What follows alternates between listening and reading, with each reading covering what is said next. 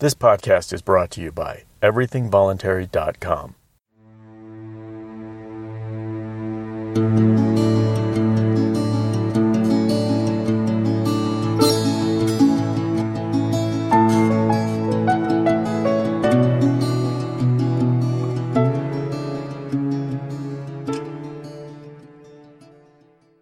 The Ron Paul Homeschool Curriculum is a self directed education trove for ages 5 to adult. Students will learn all about economics, history, mathematics, science, and even business and personal finance. To sign up for the Ron Paul Homeschool Curriculum, please use my special link at ronpauleducation.com. That's ronpauleducation.com.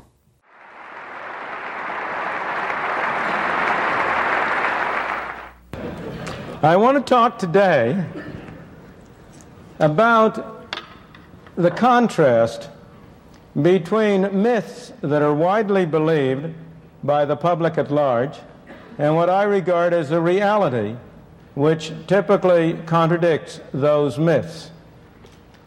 As you are all aware, there, was been a, there has been a drastic shift in public attitudes and public opinions in the past 50 years or so with respect to the role of the individual on the one hand and the role of government and collective institutions on the other. There has been a shift in the philosophy and attitudes of the public from a belief in individual responsibility, from a belief in a society in which the role of government was as an umpire, to a belief in a society in which the emphasis is on social responsibility and the role of government as big brother and protector of the individual. As always, when such shifts arise in public opinion, they are largely produced and reinforced by the development of myths about prior experience. Someone once wrote, and I'm not sure who it was, that a myth is like an air mattress. There's nothing in it, but it's wonderfully comfortable. And deflation causes an uncomfortable jolt. well, my purpose today is to give you that jolt. When myths get established and are adopted, they tend to be so strongly held, they tend to become so much a part of you, that when anyone comes along and differs with them and contradicts them, he risks automatically being dismissed as a crackpot. But I shall nonetheless take the risk of being dismissed as a crackpot because it seems to me so urgent that we deflate these myths, recognize what the reality is, in order to be able to provide a basis for a change in our philosophy a, a reversal of the direction of our thought. In my opinion, if we do not do so, if we continue on the road we have been going, if we continue to rely more and more on government and less and less on the individual, we are condemned to a future of tyranny and misery. And therefore, it seems to me essential for the future of this country that we recognize these myths for what they are and adjust our thinking to a correct perception of our present and our past. I'm uh, uh, encouraged in this venture by another quotation, one which comes from a 19th century American humorist by the name of Josh Billings, who wrote, wrote somewhere, It ain't what people know that causes trouble, it's what they know that ain't so. And that's what I'm going to devote this talk to, to trying to tell you about some things you know that ain't so. I am going to try to cover five myths that are part of your thinking. And if they're not part of your thinking, they will tend to become so after you take your first course in American history. The first of those myths is a robber baron myth. The myth that somehow or other in the 19th century there was an era of uh, rugged, unrestrained individualism in which heartless monopoly capitalists exploited the poor unmercifully and ground them beneath their heels. The second myth I'm going to talk about is a Great Depression myth. The myth that the Great Depression from 1929 until the late 30s was produced by a failure of private enterprise. The third myth I want to talk about is the demand for government service myth. The myth that government has had to step in because of a failure of the private market and a great widespread demand for government services. The fourth myth I'm going to talk about was suggested by Mr. Eccles in his introduction. It's a free lunch myth. The myth that there is such a thing as a free lunch. And the final myth I want to talk about is the Robin Hood myth. The myth that somehow or other government operates by taking money from the rich and giving it to the poor. Let me start with the first of those myths, the robber baron myth. The myth that in the 19th century was a period in which the rich became richer and the poor poorer. That it was a century in which you had a conflict between Wall Street and the working man. That it was a period in which, particularly, the farmers of the Middle West were being ground beneath the rapacious activities of the Wall Street financiers, in which there was widespread farm distress and misery. Now, this myth had its origins in the 19th century. It produced the widespread greenback movement that you will learn about in your history books, a party uh, which at one time reached significant uh, size, a party devoted to the idea that all of the problems of the time could be solved if only the government would print enough of those nice pieces of paper which are colored green on the back and which are called greenbacks. It was a period that also gave rise to the free silver movement, to Williams Jennings Bryan, the silver tongued orator from North Platte, if I remember rightly, from these areas, who gave his famous speech uh, on the Cross of Gold in 1896 in Chicago at the Democratic Convention, in which he asked whether mankind shall be crucified on a cross of gold. A speech which got him the presidential nomination of the Democratic Party. And he subsequently was a nominee of the, president, of the Democratic Party for several uh, subsequent elections. Fortunately, never elected. that was a myth. What was the reality? The reality is that there is almost no period in human history which saw as rapid and widespread an increase in the well being of the ordinary man as the 19th century. That was a period when millions of people from all over the world streamed to these shores. They came here with empty hands in the hope and the belief that they could make a better life for themselves and their children, and they succeeded. I suspect that most of the people in this room who are American residents and citizens today are descendants of the people who came to these shores in that period. I know, to take the immediate local case, the Eccles family derives from a, a, a, a, Scotch, a Scotsman who came to this country in the middle of the 19th century. I, uh, my parents came here in the 1890s from a part of Europe which is today part of the Soviet Union, although at that time it was part of Hungary. And I suspect most of the people in this room have similar backgrounds. Now, do you suppose those people kept coming to these shores in order to be exploited? Do you think they came here to be ground under the heels of rapacious monopoly capitalists? Not a bit of it. A few people might have been led here under misapprehension. You conceivably could have had an initial inflow of people who thought they were going to improve their lot and ended up being worse off. But you would not have had a continuing inflow. They would not have sent back to the old country for their relatives and friends.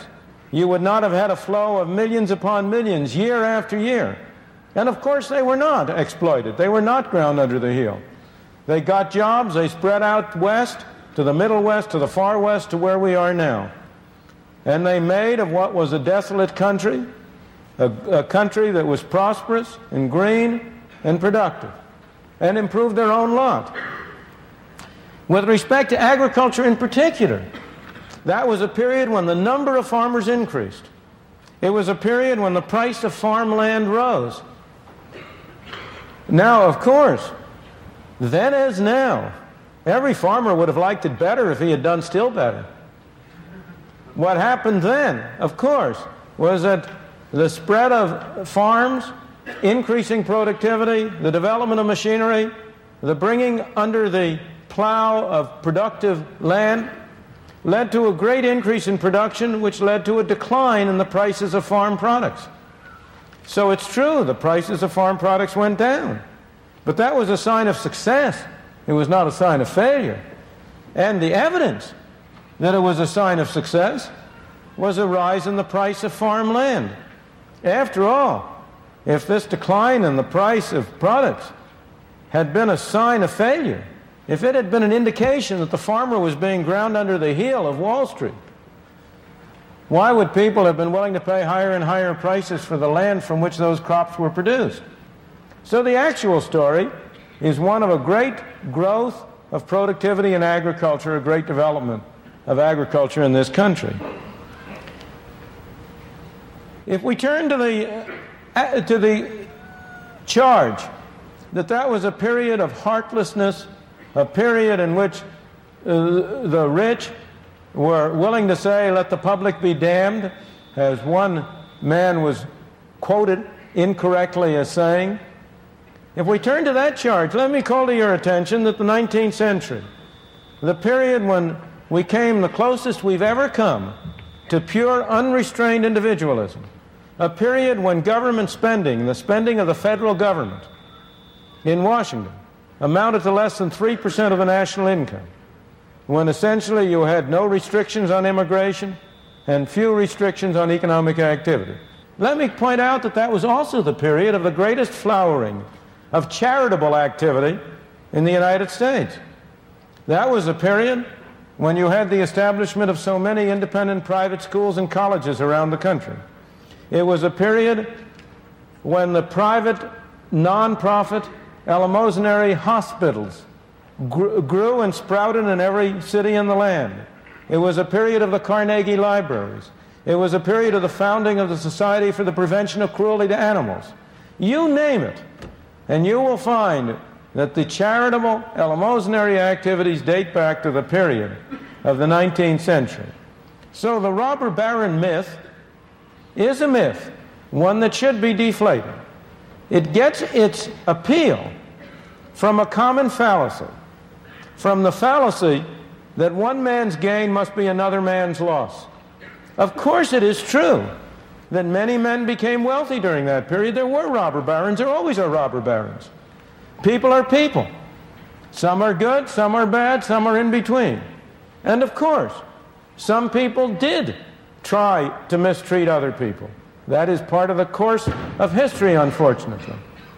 But the main part of the story is that the process whereby some people became wealthy was also the process which opened up the country and provided opportunities for millions of other people to have a modest competence to be able to improve their own lot.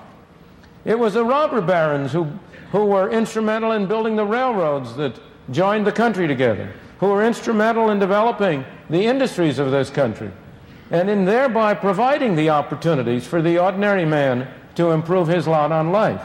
Everybody can benefit. You can have some people become wealthy, not at the expense of other people, but by enabling other people to become wealthy. We had robber barons then and we have robber barons today. But there's a big difference between the robber barons then and the robber barons today. The robber barons then primarily could get their money only if people freely gave it to them. They got their money by selling a service, and nobody had to buy it. And if people bought it, it was because it was a better service than it was before. The robber barons today are in large part able to get their money by sending a policeman to take the money out of your pocket. Now, that's a figurative expression, not a literal expression. But how do you become wealthy today? By getting government assistance. To mention only one very famous example, by getting government to assign you some TV licenses.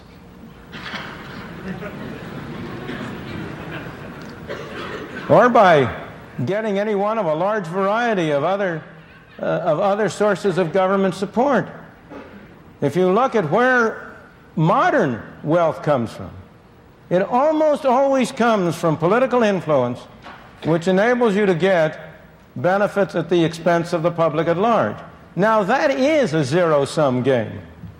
When the money is transferred from some to others through force and coercion in the taxpayer, then it need not be that the one man's benefit is also the other man's benefit. Then it can and often is that both parties, uh, that, that the party who gains, gains at the expense of the party who pays. So robber barons will always be with us.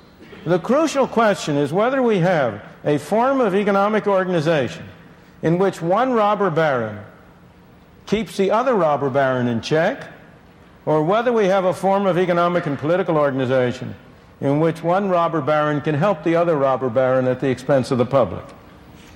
I want to turn to the second of these myths, the Great Depression myth. There is hardly any view that is more widespread than the view that somehow or other the Great Depression was produced by a failure of private business. That view is held not only by those who are in favor of greater role of government, it is held by almost everybody. I venture to suggest that if you go to any bankers, the people who are here today at this banking conference, and if you talk to them, I venture to say nine out of ten of them, if, if, if they didn't, hadn't heard what I'm going to say, that nine out of ten of them would say, well, of course, the Great Depression was a failure of private business.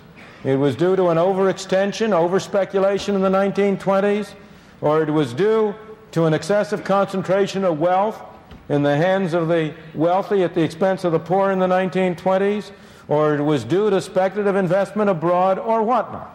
But it was a failure of private business. And government had to step in in order to rescue private business from its own failure. Nothing could be farther from the truth. The Great Depression was produced, in my opinion, and I may say this is a, not a random opinion. I will be glad to refer you to a several hundred page book in which it is documented. I won't tell you who the author is. Mr. Eccles did that. It was produced, the Great Depression was produced by a failure of government, by a failure of monetary policy. It was produced by a failure of the Federal Reserve System to act in accordance with the intentions of those who established it. It was produced by a failure of the Federal Reserve System despite the presence of knowledge on the part of many of the people in the system about the right course of action. It's interesting to speculate for a moment about why this myth is so widespread. The answer is really very simple in this case. Private enterprise has no press agents. The free market has no press agents. The government has a great many press agents. The Federal Reserve has a great many press agents. And the Federal Reserve, of course, would never admit, never proclaim that it produced the Great Depression. On the contrary. And again, I don't mean to be criticizing individuals. We're talking about the way institutions operate. You and I are the same as all the rest of us. We're all the same. The hardest thing in the world is for anybody to admit that he made a mistake. If any one of us makes a mistake, we can always find somebody else to blame. And if you read, as I have for my sins had to read, the annual reports of the Federal Reserve System over a 50 year period, there's only one element of humor that lightens that task, and that is the cyclical fluctuation in the powers of the Federal Reserve. In a good year, when things are good, when the economy is booming, you will read that the Federal Reserve, by its wise policy, by its efficacious management of money, has produced this fine situation. However, let things get bad, and all of a sudden the tone of the annual report is different. Then you discover that despite the best efforts of the Federal Reserve, outside forces combine to produce difficulties. Even at the depth of the Depression in 1933, when, in the spring of that year, the Federal Reserve System, which had been established in order to prevent banking panics and keep banks from closing, when the Federal Reserve System itself closed its doors. And you had a banking holiday for seven days. And when, over the previous three years, a third of the banks of this country closed their doors and went broke, because, in my opinion, of the poor policy followed by the Federal Reserve System.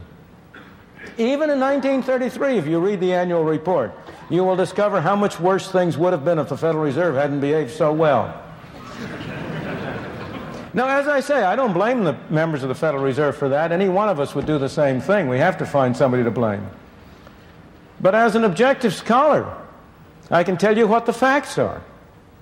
The facts were that from 1929 to 1933, the total quantity of money in the United States, the amount of currency, the amount of bank deposits, what Mr. Eccles referred to as M2, that total amount of money declined by one third. The total number of banks went down by one third. And why did the quantity of money decline? It declined because the Federal Reserve System failed to prevent the decline. The Federal Reserve System could have prevented the decline at all times. There never was a moment during that period when the Federal Reserve did not have the power to prevent the decline in the quantity of money. If it had prevented the decline in the quantity of money, you might still have had a recession, but it would have been a garden variety recession. It would have been over in the middle of 1930 or early in 31 at the latest. It would not have been the major catastrophe, not only for this country but throughout the rest of the world.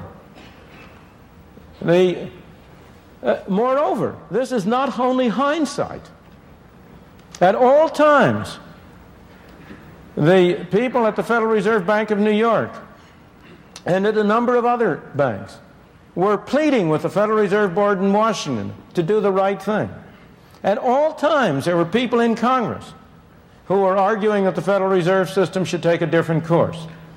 At all times, there were outside commentators one of the Canadian banks was particularly prescient. But there were other commentators who were pointing out the disastrous effects on the American economy of the restrictive policies that the Federal Reserve System was following and which was causing, was permitting and facilitating a whole series of bank runs. So the Great Depression was not produced by a failure of business. On the contrary, it was produced by a failure of government and a failure of government in an area in which responsibility had been assigned to government since the founding of this country. The Constitution of the United States. It gives Congress the power to coin money and set the value thereof. And it was in the management of this fundamental function of government that government failed and produced the Great Depression.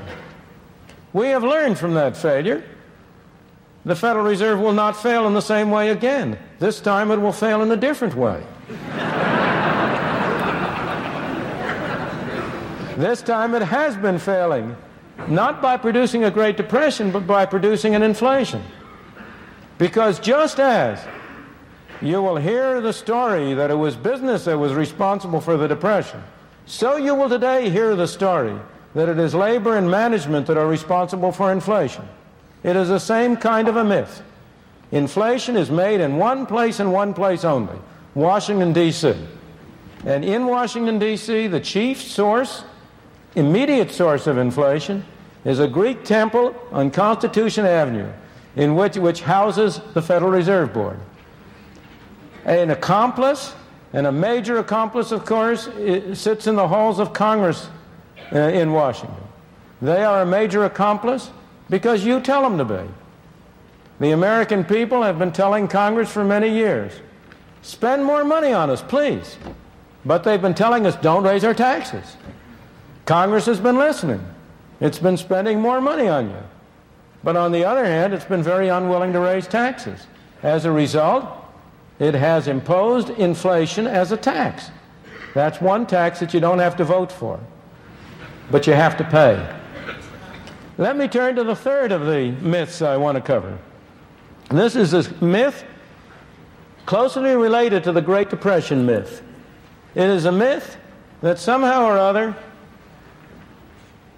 the private market has failed to provide certain important services. And the government has had to step in in response to an overwhelming public demand in order to provide those services. The reality is very different. The reality is that if you look at every program that the government has adopted in the direction of extending its scope, it took an enormous propaganda campaign by special propaganda groups to get those measures passed. There was no underlying public demand for those measures.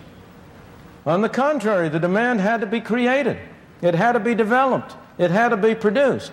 And it was created, it was developed, it was produced by people who sincerely, I'm not questioning their sincerity, who sincerely wanted to see an expansion in the scope of government.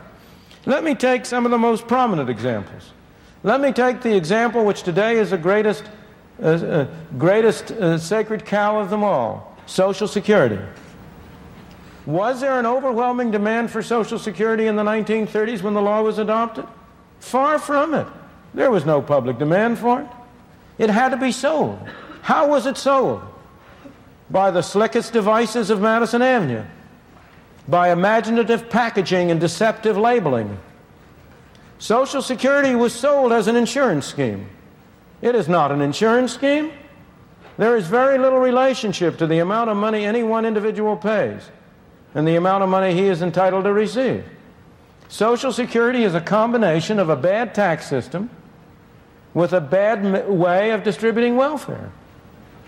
It's got two components, and I have never known anybody, whatever his political or other persuasion, who would defend either component separately. If you look at the tax system, who can defend a, a wage tax? A tax on wages up to a maximum. A tax on work, a tax which discourages employers from hiring people and discourages people from going to work. And a tax which is borne by the lowest wage groups. It's a regressive tax. You could never, in a, in a, in a millions of years, Sundays, you could never have gotten such a tax passed as a tax. Look at the benefit arrangements. Here you have an arrangement under which the amount of money a person receives does not depend on his poverty or his indigence. It depends on the accident of what industry he worked in.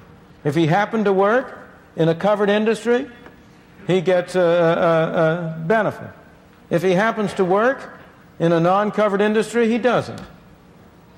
If uh, he has only worked a certain number of quarters and not more, no matter how much, how indigent he is, he doesn't get anything. If he's 65 and he decides to continue to work, earning more than a modest amount per year, not only doesn't he get a benefit, but to add insult to injury, he has to pay taxes on the wages he is receiving in order to finance the benefit he is not receiving.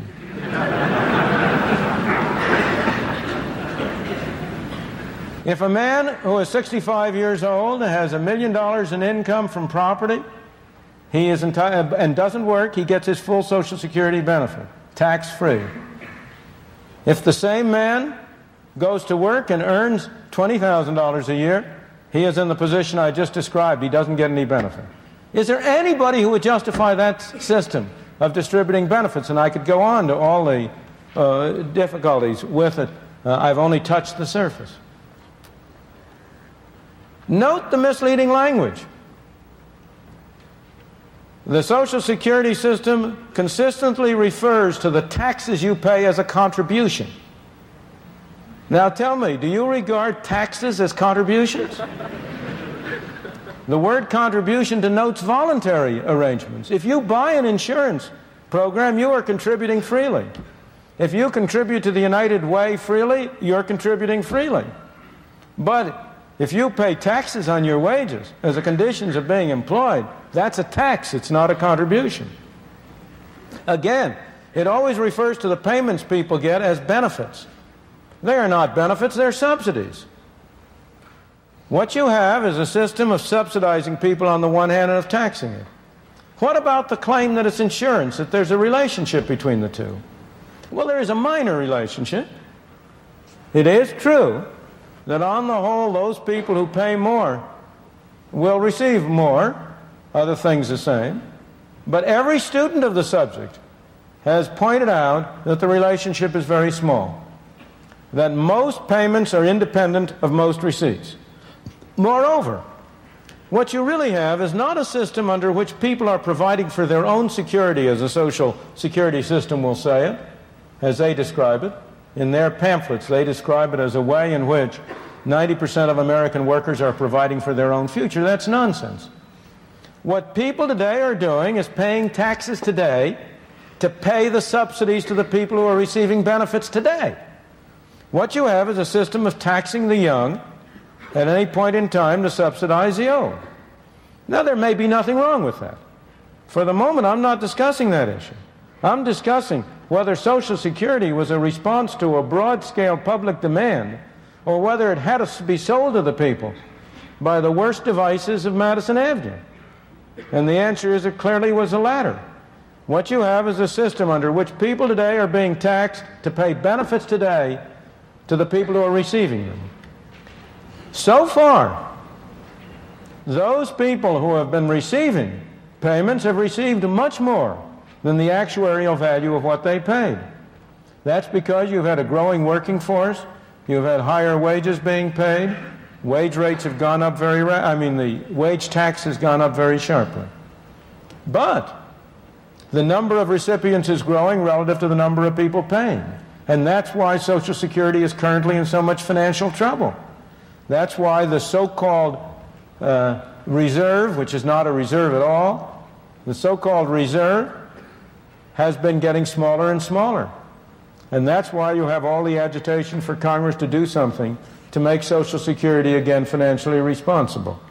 Again, for the moment, I'm not discussing whether Social Security or the separate parts are good or bad, but only whether it can be regarded as a program adopted in response to a great public demand. Let me take another more recent movement. Consider the imposition on you and me and on our automobiles of all sorts of safety equipment, so called safety equipment. Nothing to prevent us individually from buying it. But now we are required to buy it by government. Why? Was there a great public demand? Not at all. There was a man named Ralph Nader. Now, maybe he arose in response to a public demand, but if so, it was a public demand for entertainment, not for safety. but Ralph Nader launched a major propaganda campaign. And as a result of this propaganda campaign, as a result of a great selling effort, also characterized by misrepresentation. Also, uh, as you know, uh, his original weapon was a book safe at, uh, unsafe at any price, which damned the Corvair as being an unsafe and a knowingly unsafe car. Later studies have demonstrated that his claim was not justified. But that did not prevent it from having its effect. It did not prevent it from adopting it. But the extent to which this did not result from a great public clamor can be shown by what has happened whenever the, uh, uh, the, the agency that was established to administer auto safety regulations has overstepped its bounds. You will recall that a few years ago, it tried to impose the requirement of an interlock that no car could be started unless the seatbelts were fastened.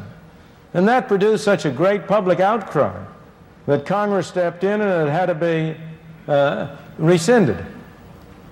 You are now having a similar kind of a controversy about the airbag. Or again, let me take a very different example, one which has not yet emerged, fortunately the drive for national health insurance. Is there a widespread drive for national health insurance? Not so you can notice it. Indeed, the proponents of it have been trying to get it passed year after year, and so far they haven't gotten it passed.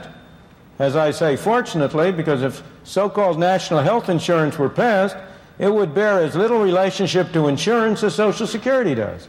It's not a program for national health insurance at all. It's a program for socialized medicine. It's a program for making physicians uh, uh, government employees It's a program for creating long waiting lines and inferior medical service. But that isn't the way it's labeled. But the pressure for it is having to be created and built up by propaganda. Or again, let me take another modern version. Has the FDA's ban on saccharin been in response to a great public outcry for it? Let me turn to the, to the fourth of my myths, the free lunch myth. The belief that somehow or other government can spend money at nobody's expense. I don't know how many of you have ever heard of a wonderful description of government that was made by a French economist by the name of Frederick Bastiat about 150 years ago. He said, Government is that fiction whereby everybody believes that he can live at the expense of everybody else. And that is the free lunch myth. The myth that somehow or other government can provide goods and services, can spend money at nobody's expense. Now, the particular form which that myth takes is very specific. It has two parts. One part is a belief that somehow or other you can tax business without consumers or workers or individuals paying for it. Somehow, business is a big source a big cornucopia out there that can be taxed at no cost. And the other way a form the myth takes is that you can create money at no cost. That if you turn the printing press, if you produce those greenbacks, that will enable people to become richer with nobody becoming poorer. Well, let me look at first problem. Can you tax business? What's business? There's no business to be taxed. There are people. Only people can pay taxes. Can I tax this floor? Can I tax the building? The building can't pay taxes. Only people can pay taxes. So when you talk about a tax on business, it has to be paid by somebody. Either it's paid by the stockholder, or it's paid by the customer, or it's paid by the worker. There's no other way it can come from. There's no, uh, there's no Santa Claus no tooth fairy that's going to provide a source by which the government can spend money that doesn't come from somebody. Somebody has to pay. And yet, over and over again, you hear the claim, oh, we cannot, inc- we must not increase taxes on individuals, we'll increase taxes on business. In connection with the current discussion of Social Security, this fiction arises. There is a fiction that the Social Security tax is half on the individual and half on the employer. Um, it's uh, that, that the individual only pays 5.75%, the employer pays, pays an equal amount. That's nonsense. That's bookkeeping. That's not economics. That's not reality. The part that the employer pays is part of his wage cost. If an employer considers whether it's worth his while to hire an additional worker, he has to consider as part of his cost not only what he pays to the worker, but also the extra taxes he will have to pay to the government. It makes no difference to the employer at all.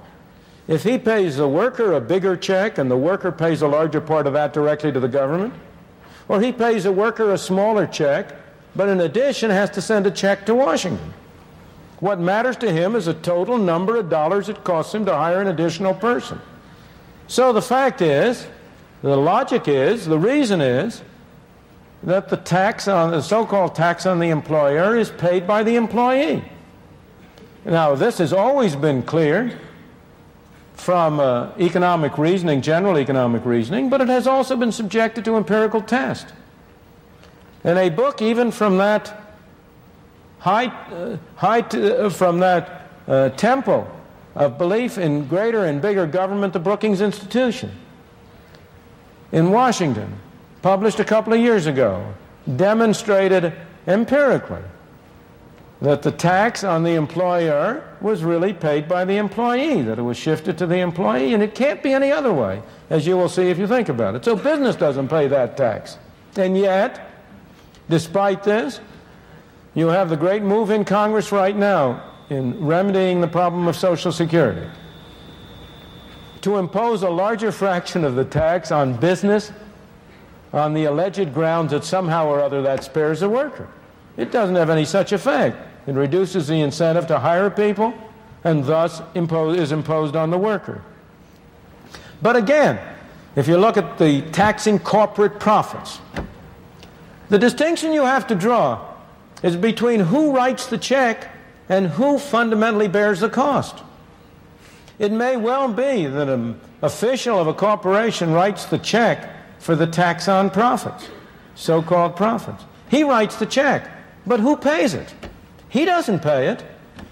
Here is a poor fellow who may be earning a, a, a modest competence. He may be writing a check for $10 million. That isn't coming out of his hide.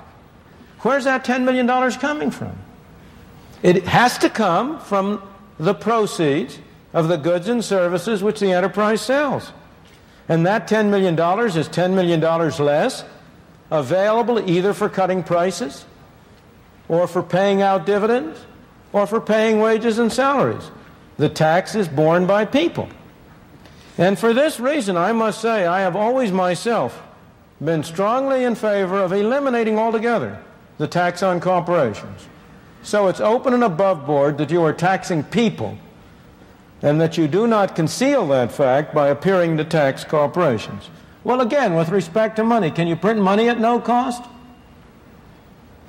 It's very cheap to turn out those pieces of paper. But does that get society something for nothing? Not at all. It's simply a different form of taxation. If you print money, people have more money to spend. If they spend, if they spend more money on the same amount of goods, prices go up. And in effect, everybody is paying a tax through inflation. Once again, it's only a form of taxation. Let me turn to my final myth, because it is in some ways the most pervasive, the most dangerous, and the most deep seated. That is a Robin Hood myth. The myth that government has benefited the poor at the expense of the rich. That's the myth. That's the, those are the terms on which many a governmental program is sold. What is the reality? The reality has been described in an article in the Journal of Law and Economics by my colleague George Stigler under the title of Director's Law. And Director is the name of Aaron Director, who is a professor at the University of Chicago Law School.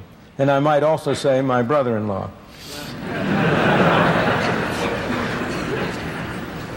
Director's law is that almost invariably government programs benefit the middle income class at the expense of the very poor and the very rich. Now, that, that may seem to you strange, but let me first explain why it makes logical sense, and second, give you some empirical evidence, starting right here at home with higher education and st- the state financing of higher education.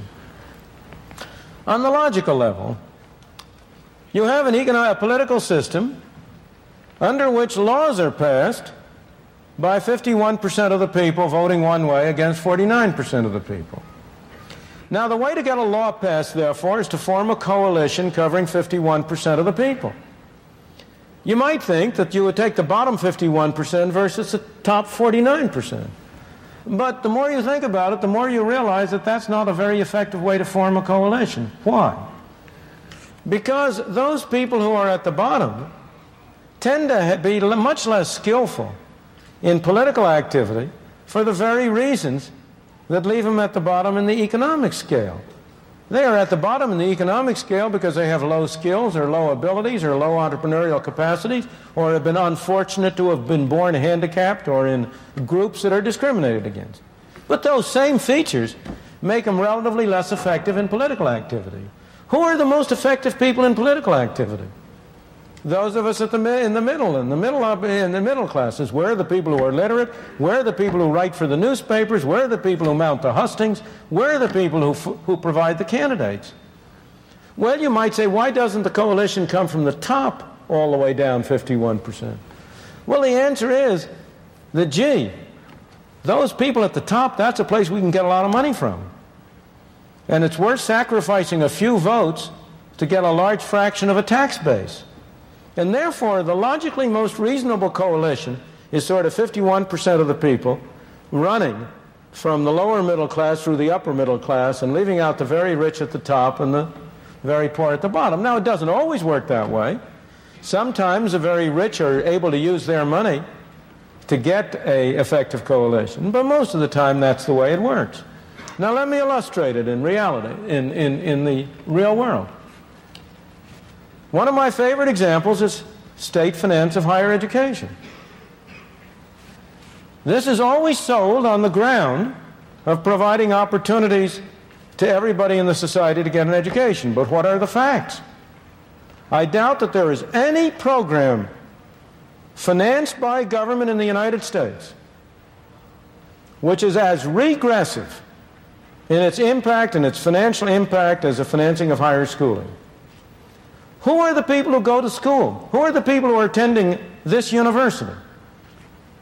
Mostly people who come from middle, upper middle, or lower middle income class families. If there are a few among you who come from lower income families, you are going to be among the middle and upper income classes. You are the richer among the poor. They are the people who go to school. They are the people who get the benefit from it. Your training here will enable you to get higher incomes than you otherwise could. Who pays for it? Well, you pay for it, and your family and friends pay for it, not through tuition. I'm told your tuition covers about 15% of the cost of your schooling. The taxpayers pay for it, including the people who don't go to school.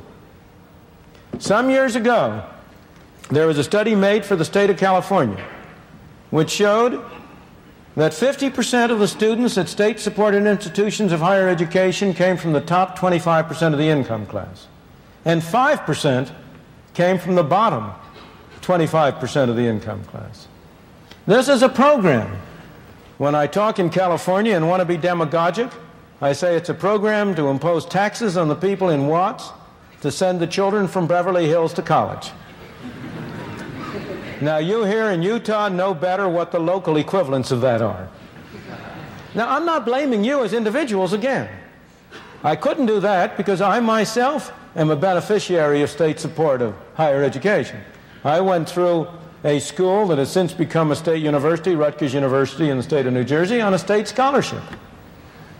Now, I think I benefited from going to the university, although I know, and I think even maybe the, the country at large did, although I know there are many people who disagree with that. but there's no reason why I shouldn't have paid for it. What did the poor citizens in New Jersey get? The day I graduated from college, I left New Jersey, and I've hardly ever been back since. There's a strong case to be made that everybody who wants to go to university should have an opportunity to do so, provided he's willing to pay for it. Not necessarily right now. It's highly desirable to have arrangements under which he can borrow now to pay it back later out of a higher income that his education will make possible. But there is no justification for imposing taxes on lower income people to finance the schooling of people who are or will be in the higher income groups. And yet, how much political movement is there to impose full cost tuition on colleges? There is nobody who would have a ghost of a chance of being elected to a legislature or to the state house on that program. It's the hardest thing in the world legislatively to get higher tuitions imposed. Why? Because the middle class looks after itself. Because of director's law. Now, what's true for higher education is true in every other area. Consider Social Security. Now, Social Security is also sold as a program to benefit the poor. What are the facts? Social Security is a program which imposes unduly heavy taxes on the lower income groups in the society to provide higher benefits to upper income groups in the society. How does it work? It's not because of the regressive nature of the wage tax. It's not because of the structure of benefits. It's because of a very simple phenomenon. At what age do younger men from the lower classes go to work? 16, 17, 18, 19. That's when they start to pay Social Security taxes. At what age are you people going to go to work and start paying Social Security taxes? Some of you may, in part time jobs, have been doing so. But you will be a full time Social Security pay, uh, payers only when you reach your middle 20s. So they will pay taxes for more years than you will pay taxes. Next, which one is going to receive benefits for longer? Every demographic study has shown that the average expected length of life of middle and upper income classes is longer than the average length of life of people from the lower income classes. So those poor suckers are going to pay taxes for more years and receive payments for fewer years than you, than you and I will. Now, some of us, by virtue of continuing to work between 65 and 72 will not be in that favored class. But already, the fraction of people who work between 65 and 72 has been cut to a small part of what it used to be because of the incentive offered by Social Security. And overall, there is little doubt, therefore, that Social Security is a program which transfers income from low income classes to high income classes. Same thing is true of almost every other social program you can mention. I have often challenged people to find a single governmental program in which the people who pay taxes have higher incomes than those who get the benefits. I know only one, and that's direct relief, public assistance, the aid to families of dependent children. It's not a good program, it's a terrible program, it's a welfare mess. But so far as I can find out, it's the only program that demonstrably transfers income from higher income classes to lower income classes. And that's why it's such an unpopular program. Director's law shows up in the unpopularity of the welfare mess as well as in the popularity of Social Security, housing programs, and the like. I could go down a great many others, but time will not permit. I come to my conclusion. that if we are going to look forward to the future, to an end of this reduction in our freedom and the growth in centralized government, I think we must begin to dismantle these myths, which are so widely accepted by people, which have become an unthinking part of their philosophy and of their beliefs. And I hope that in the course of this hour, I have deflated your air mattress and given you an uncomfortable jolt. Thank you.